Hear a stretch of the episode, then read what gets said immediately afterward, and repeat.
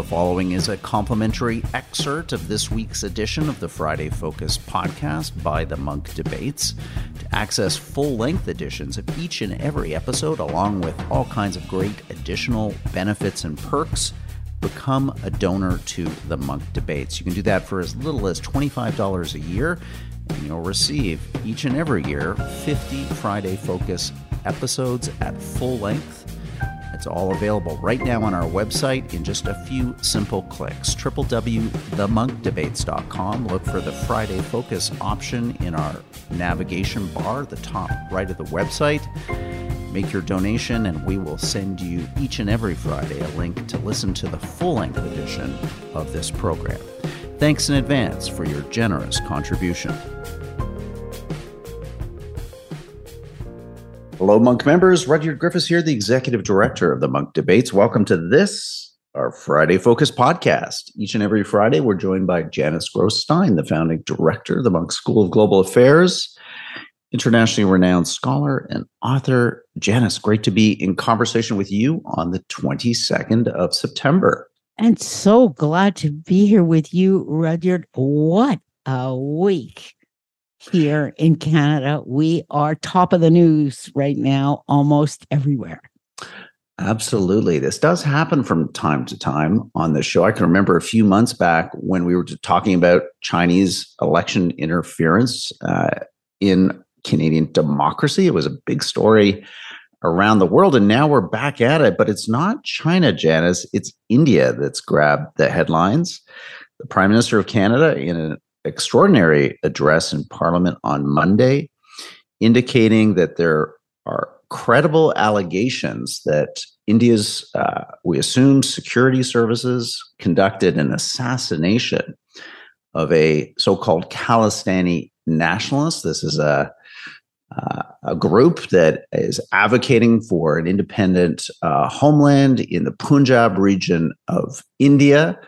Um, this same group in India is labeled as a terrorist organization and has uh, been subject to an ongoing uh, multi now decade kind of covert uh, internecine battle war fight with the Indian government over independence. But this is kind of now, Janice, boiled over into a much bigger, seemingly diplomatic and bilateral dispute between India and Canada. So, my question to you is how important is this in the light of Canada's, you know, deteriorated relationship with China, our non-relationship, understandably, with Russia around the Ukraine war, even though we do share this Arctic region with Russia, on a scale of one to 10, what importance do you give these events? An eight, uh, an eight, Rudyard. And actually, for the reasons you mentioned, big picture, we now have very tense relationships with India, China, and Russia. That is not a good place for this country to be in. But let me just say, um, I have empathy for any Canadian prime minister who is told by his head of, you know, by the head of CSIS, they have credible allegations that a killing took place on Canadian soil, um, inspired by in coordination with a foreign government. No prime minister wants to hear that. And here's the second point, Rudyard, and I hope we get to talk about it. It is not the big geopolitical story, but let's make some time. That story was leaked by our own security services. Normally, this would be handled the way this government was handling it as a bilateral discussion between top officials, not friendly, but managed. That's how governments do it. That was blown up by our own security services. You hear the outrage in my voice that, that leaked this story to the and Mail. We are in a very bad place in this country. Mm-hmm. Yeah, I've heard uh, this kind of behind the scenes. I've heard that over the course of negotiations between the parties around uh, a judge to c- come forward and lead a inquiry into Chinese interference, that there were some senior members of the government indicating to the opposition parties that there was something major coming on Yep. India. Yep. So I do believe, Janice, that the Globe and Mail was, you know, doing what the media could or should do. It was hearing these report stories and reports. It was working their sources. And what do we have? Yes, we have a prime minister in a sense that's uh, forced out on Monday with this statement of, uh, you know, serious, uh, credible allegations that have emerged and need to be investigated more. So I take your point that those leaks to the Globe had to come from somewhere, but it wasn't also as if the government was being entirely discreet about this because this investigation clearly had been ongoing for a Six number weeks. of months. Six weeks at least. Yeah. And, uh, you know, they to some extent showed their hand, at least to the opposition parties. And if you're talking to the opposition parties, you might as well be talking to the media. Yeah, but you still have to have a credible security source inside to confirm, Rudyard, before you go public, mm-hmm. which means that somebody in an official position in this country, a trusted official, took it on themselves to confirm this to the Globe and Mail. That's called making policy, not executing on policy. So, uh, great conversation. Love the back and forth. To me, a lot of a lot of imagery, symmetry here with Chinese Not- interference in Canada, because it seems like way back in 2018, our security services tabled a report that identified three primary threats to Canadian national security. Number one was the threat of Islamic terrorism. Number two was incels, these uh, you know reprobates who are motivated by violence towards uh, women. The number third risk in 2018 identified by our security services uh, Sikh radicalism in the form of the Khalistani independent movement.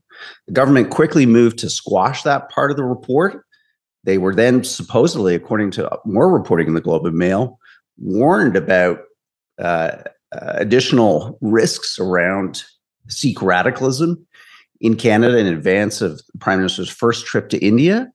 But the government chose not to, uh, in a sense, uh, allow the security services to engage in uh, a counter radicalism uh, movement against those groups. So, look, the government has, Janice, in similar ways to its attitudes towards, you know, Chinese interference in Canada, and more importantly, diaspora groups, some of which are doing not good things in Canada.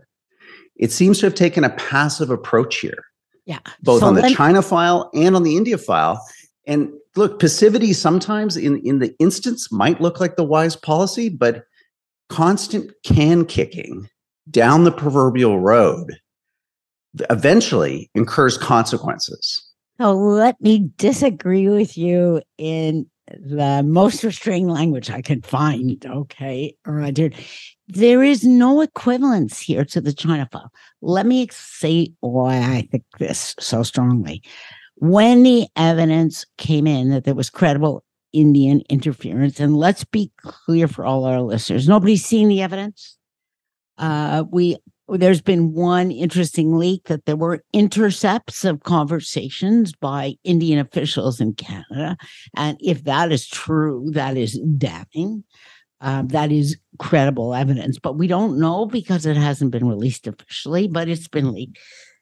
But as soon as the prime minister was told about it, he ra- he raised it with the Indian prime minister at the G20 he sent his national security advisor to to over to, to New Delhi to talk to her counterpart. He sent the head of CSIS over. In other words, the only conceivable ground for a legitimate whistleblower is the government isn't doing enough. But in fact, it was here, unlike you might argue the China file. So there is no excuse whatsoever unless you feel somehow a God given right to abrogate to yourself as an official to decide and to pass judgment on what the government is doing. I think, Janice, that the point I'm making is that security officials clearly, in the same way that they were frustrated with this government's foot dragging on Chinese election interference, had reason to be frustrated at the government's foot dragging on confronting um, Khalistani radicals in Canada who are doing really bad things, uh, so, regardless of you know bilateral relations with India. We cannot and should not accept groups in Canada, regardless of uh, their homeland or ethnicity. This is not specific to the Sikh community at all. Have made a remarkable contribution to Canada and rightly are welcomed in this country as you know marvelous citizens who contribute to our way of life. This is about a violent, radicalized minority that exists in a lot of different diaspora groups, but particularly within the Sikh community related to this issue of an independent homeland in Punjab. And it seems like there were multiple instances over the last four and a half or five years where the security services were coming forward to this government and saying, we have to do something about Khalistani radicals. And the government, as with the Chinese file, at various times decided that they didn't want to hear what the security services were saying. Now, this doesn't justify in any way, if these allegations are true, in any way what the Indian government had, did, if it did, in fact, conduct an assassination on Canadian soil. But by ignoring Khalistani radicalism, it certainly created a greater set of preconditions, a greater chance that a government like India could act extrajudiciary uh, outside of its any kind of international norms uh, because it felt that the Canadian government was doing nothing. Uh, I'm going to disagree for on two grounds here, Richard. Um, you have to make a judgment on the on the evidence you have in front of you.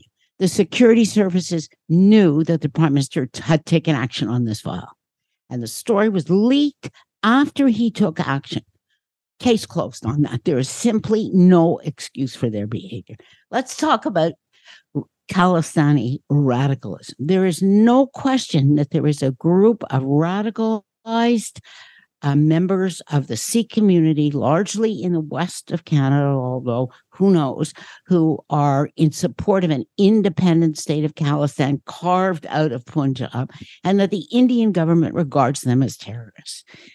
But this is a democratic country, Canada, governed by the rule of law. You have to have evidence that people are engaging in criminal activity. So the Canadian government has not designated supporters of Khalistan as a terrorist group. Short of that, are, what do you have to do before you take so-called take action against members of a diaspora group who are supporting movements at home that the prime minister at home does not like? You have to engage in illegal arms trafficking. You have to engage um, in gangland killings of other members of the group. You have there you have to transfer funds illegally. If that were the case, where were the security services? They had every opportunity under the law to identify and arrest and charge anybody engaged in these illegal activities. They didn't do it, which means they had no evidence under Canadian criminal law. So we have to be very careful with these kinds of warnings. You and I both know we have very active diasporas in this country. That's what makes Canada, who get very heavily involved. Our Ukrainian community has been involved for the last year and a half, and most of us would say in a just cause in raising money to send arms to Ukraine. Right? So you need to designate a group as a terrorist movement before you can do anything. And if you don't do that, nobody has authority. There's no evidence of, of an illegal yeah. act in the last Janice, four good, or five. Good points, all. If I could get a word in edgewise, that, I'd appreciate it. Number one, the United States and the FBI have faced have faced similar uh, Khalistani radicals in the United States, and they've arrested and deported people. So, you know, I think there clearly was a, a, will and a way for them to act. I think in Canada, when you have prominent politicians of the governing party appearing at uh, Sikh nationalist rallies where there are effigies of um, uh, murdered Indian politicians like Indira Gandhi and uh, you know placards lauding so-called martyrs of the Khalistani movement, and you have prominent politicians participating in those events, that kind of sends a message to or does the rest of government that says, you know what, our political class seems very comfortable with these kinds of expressions, with what this movement is about, and seemingly what it is advocating. Those were very inju- uh, very um, injudicious. unfortunate, injudicious decisions on the part of senior politicians in this country to associate themselves with what is, I mean, let's have a separate debate, a separate show. There are horrible things going on in Punjab, and I do think the Sikh community has been the subject of persecution there. I saw a story, I couldn't believe it on Bloomberg this week, that 56% of the state budget of Punjab goes towards servicing its debt.